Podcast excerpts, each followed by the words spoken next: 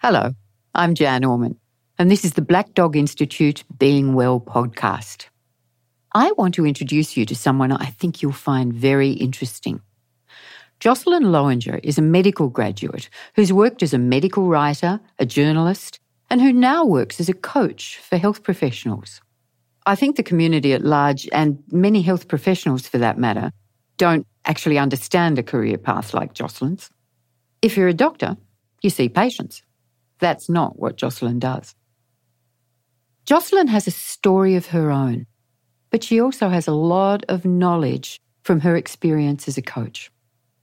As a result, she's become a bit of a champion for medical graduates who want to forge careers outside of clinical practice. Not everyone in medicine is happy. I'd say the profession as a whole is in some level of distress because of the politics around it, funding, jobs, there's not enough jobs, and all of those constraints on the actual system. Individuals within the system are going to have varying degrees of flourishing within that. So there are some people who are just thriving and very happy, and other people who, for whatever reason, are struggling and finding it really tough place to be working. So, yeah, hi, I'm Jocelyn, and I'm unusual sort of a doctor. My main work is with other doctors and helping them with their well-being, with their performance enhancement, with their professional skills and managing their careers overall. I was an intern in 94 and I have no recollection of any doctor support service. I'd never heard the term doctors in distress. It just seemed cope or leave. I just don't ever recall that conversation of it being okay for things to be hard. It was just sort of suck it up, sweetheart. This is just what it is. People suicided. So I remember one of my fellow medical students, so I found it fairly early into our intern year that she'd suicided. So I think there's fairly drastic consequences for having the expectation that everybody's happy and rosy and not having an escape valve or any acceptance that some people are going to struggle. And that actually with support it's all okay. You can get through it. I don't know that it's changed all that much in terms of that's the expectation. It's just that now people have got more support. They've got peer support and I don't think the answer is necessarily make everyone more resilient either. Clearly, there needs to be system changes as well. I decided to do medicine on a bit of a whim. It was kind of almost an accident. At the point in time when I was finishing school, it happened to be I want to do science and research and save the world. And so a well meaning teacher said, Oh, well, then do medicine because there's better jobs in research if you do it through a medical view than just straight science. So I went, Okay, so I filled in my forms and got into medicine. And here I am, six years of medical school later, and you've totally forgotten why you entered it. You're just sucked into the conveyor belt of the system and feeling really powerful because I can do all these things and and then realizing the enormous cavernous gap between medical school and actually being a doctor. It's like from not being a mother to being a mother. It's like it's indescribable.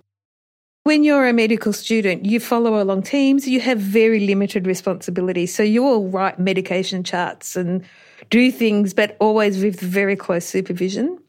But once the next day happens and you're magically a doctor, all of that close supervision often just disappears. And people are asking you things to, to do things that you may never have come across. And there's that kind of paralyzing moment of, oh my God, like this is not a game anymore, it's real. At the end of that year, I was pregnant, which was kind of like my light at the end of the tunnel because I was like, it was countdown now into my second year when my baby was due. So I then kind of once I felt pre- I felt pregnant about September of that year. So once that happened, I then moved into let me just survive until I have the baby, and then I didn't even think my career beyond that really at all at that stage. So I got maternity leave and then I didn't go back to that job at the hospital. I did some part time work in a different hospital in their emergency department. I didn't have my own practice, but I did a lot of work. So by the time I had my third baby, I got sick and took some leave, and I think I'm still on that leave.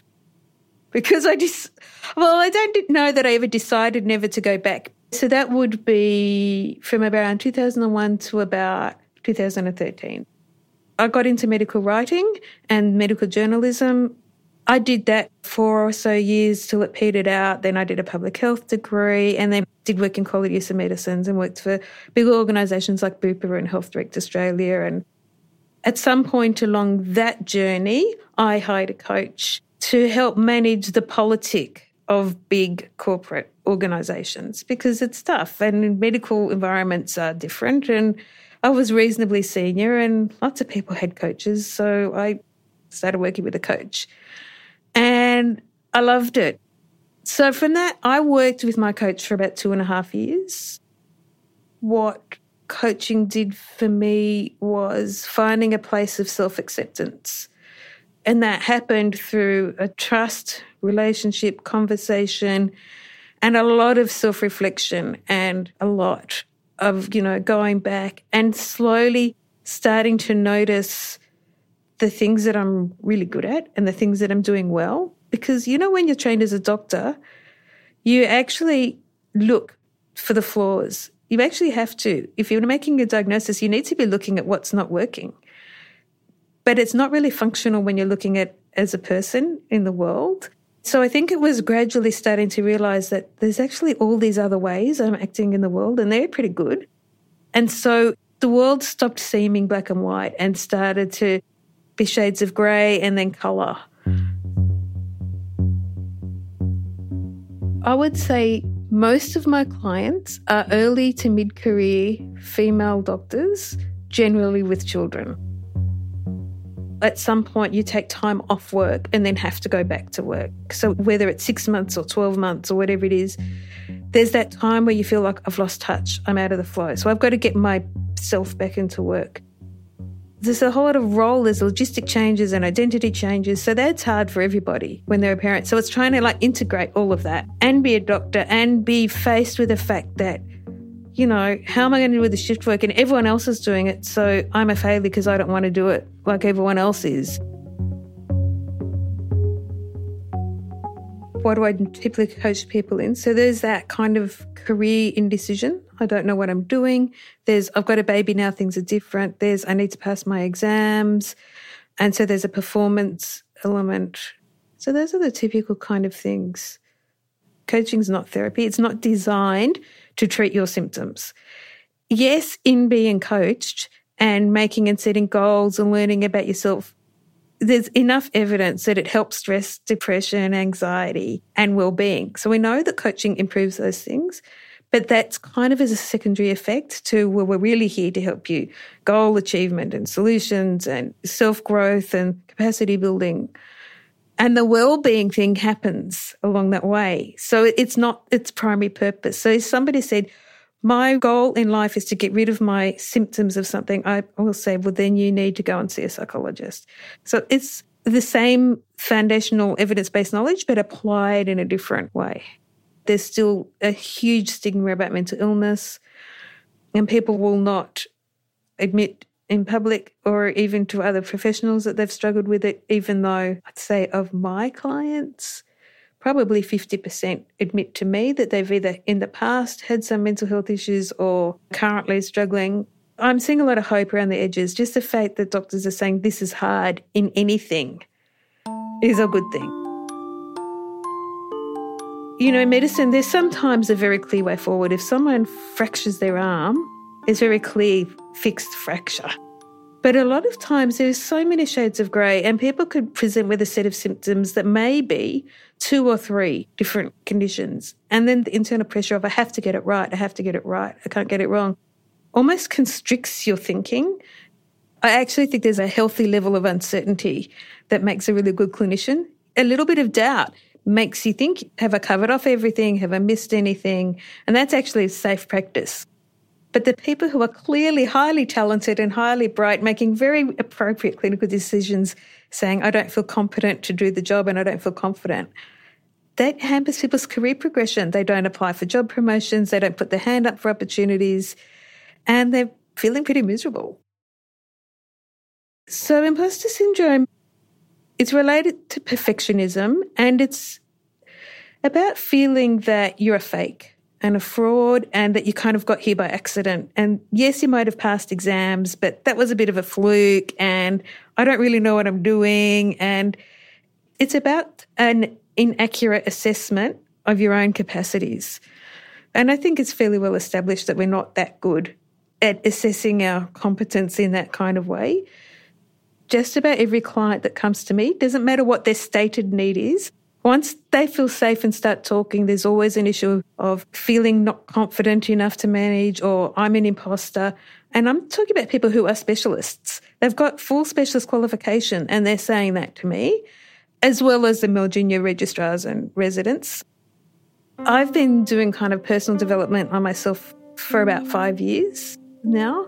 So I guess I see imposter syndrome as a little bit of a fellow traveller in my life. I get that imposter voice come up and I say, thanks. Thanks for sharing. So a little bit of act, a little bit of defusion, defused from the voice. I've proved myself and I'm okay if I make a mistake. So if I fluff something up, it doesn't crush my entire self esteem. So that's kind of how I deal with it. But yeah, I get that negative voice. Before, I think I was very much the same as the doctors that I'm hearing, which is, I can't do this. I don't know what I'm doing. You know, getting honours in medicine didn't mean anything. You know, I don't know what I'm doing. I, I can't tell. You know, I don't know. So I kind of had that continual voice of, I don't know. I'm going to make a mistake. I'm going to kill somebody all the time in my head. And it really, it took a long time for me, a persistent effort in changing my attitude to myself.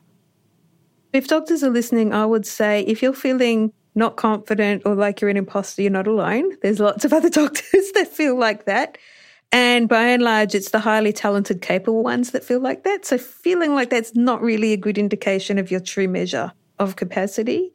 There are ways to build your confidence and manage imposter syndrome and embrace it, embrace the uncertainty of being human and look after yourself and love your patients because after all, that's what it's all about. As humans, we all struggle. We all feel vulnerable, and being a doctor doesn't make us any less human. So it just means we've got a certain set of knowledge and learning and skills that we're applying for the service of mankind. But you're also a human. It doesn't take away your essential humanity, and it's okay to have any of those range of emotions that all people can feel. So I think, okay, for me, I'm 48. I've got four children, and I'm at a stage in my life where I don't want to start from the beginning again in being a clinician. But I do think back and go, you know, if I could have had the support that I'm giving to other people, then I would have stayed in clinical practice. I wish that I had had the support that I'm able to give. So that's why it's quite meaningful to me because I get to work with other doctors and heal a little bit of myself at the same time. I'm here with my producer, Sasha Rosen. And I'm just wondering what Sasha thinks of all that, given that he's not a health professional and maybe it all sounds very strange and foreign to him. Well, it's interesting because, like, as a non medical person, it's like you're either a doctor or you're not. So you've got all of this training and this becomes a huge part of your identity. And it doesn't sound like Jocelyn has lost that part of her identity, but it's not something I'd really thought of before. The option of putting it down talk of imposter syndrome, talk of not being able to admit that it's hard. You don't have to be a doctor to have imposter syndrome. I think it resonates with a lot of people. You know, medicine's a club that most people feel as though they don't belong to. Does that include people who are actually inside the club? Yeah, of course. Have you felt imposter syndrome yourself? Absolutely. It's a highly competitive environment, and we're not allowed to make any mistakes traditionally at least that is. Fortunately, things are becoming a little more human these days, but there's a long way to go. All the recent tragedies in medicine have forced people to start rethinking their expectations of doctors. I think more than anything else, doctors have learnt to be a little kinder to their peers and a little kinder to themselves. I don't know that the organisations within which doctors work have changed very much. I do hear still many stories about long hours, high expectations, and unforgiving people within organisations. What was your first reaction when you heard that coaches were a thing? It's not therapy at all. I've certainly learnt that since I first heard about coaching. What I've heard as well is that as a, a, medical student, like you go from high school where you're one of the smartest people in the class, and then you go to medical school at university, and suddenly you're not the smart kid anymore. Suddenly you have to cope with not having gotten any less smart, but suddenly you're just a really average person amongst your peers. Like, if I admit weakness, they'll know that I don't belong here. Or even without the imposter syndrome, if I admit weakness, there's like hundreds of smarter people to take my place. I don't think it applies to everybody, but I can tell you from personal experience, it certainly applied to me. I came from a country town where I was one of very few people in the pool of people that could do well enough to do something like medicine, which made me kind of smart in that group. But by the time I got to uni, I realised that I wasn't smart at all. If you're at uni, you must have been smart. You must Depends have been... who you're comparing yourself with, doesn't it? Why why pick only the like the very smartest people to compare yourself with? Because that's what you do when you're a perfectionist. Does that seem healthy? No, I think it's not healthy. I think that's what leads to a whole lot of distress amongst medical graduates. The whole idea of having to seek a perfect outcome every time. We know, in fact, that perfectionism is one of the major personality characteristics that lead people to depression. So many people, once they do medicine, behave as though they've been born with a stethoscope around their necks, as though that's who they are and all they are, and their whole identity is wrapped up in the fact that they're a doctor. However, those people have often been very talented, very creative, Many of them play musical instruments. They've been good at things other than science and maths at school. And it's a real shame that they lose touch with that part of themselves. That for me is an important aspect of surviving in medicine. And another one is staying connected with people who aren't patients and colleagues, people outside of medical circles. I think these are things that health professionals often forget. And they partly leave those things out of their life because they're so heavily burdened with their workload. I guess I also kind of imagine a medical professional listening to this and saying, yeah, sure, that, that's fine, but I, just don't have time for that. Where am I going to find it. time? That's exactly what they're going to say. I mean, obviously, you wouldn't say that if you didn't feel that way, but do you think that that's an okay response? No, I don't think it's an okay response because you've got to bear in mind that in order to help people be healthy, particularly psychologically healthy, you have to be healthy yourself. And if you're spending 24 hours a day being a doctor, keeping up your role as a doctor, then you're probably not going to be a well rounded, healthy person who can understand other people's problems and who has personal survival skills. What do you think that someone would get out of a story like Jocelyn's? Well, I'm hoping that what people hear in Jocelyn's story are two things. One is the possibility of having a successful career outside clinical medicine, doing things that may not, in the first instance, appear to be consistent with the public's view of what a doctor is and does. And the other thing that I'm hoping they hear from Jocelyn is that it's okay to ask for help. You don't have to have a mental health condition to ask for someone's help in navigating your career, in navigating the kinds of difficult waters that you find yourself in where life intersects with career. There are also a range of online mental health options which can be good for doctors as much as they can be for their clients. This includes the Black Dog Institute's My Compass tool, which you can find at mycompass.org.au. It works on computers, tablets, and mobile phones. While these tools can be helpful, they're not a substitute for a mental health professional, and if you need help, you should see your GP. You can also call Lifeline in Australia on 13 11 14. And don't forget to check out the Black Dog Institute Being Well blog. You can find it by searching for Black Dog Institute Being Well. This episode was presented by Jan Orman, music by Chris Zabriskie and Lee Rosevere. It was produced by me, I'm Sasha Rosen. Thanks for listening.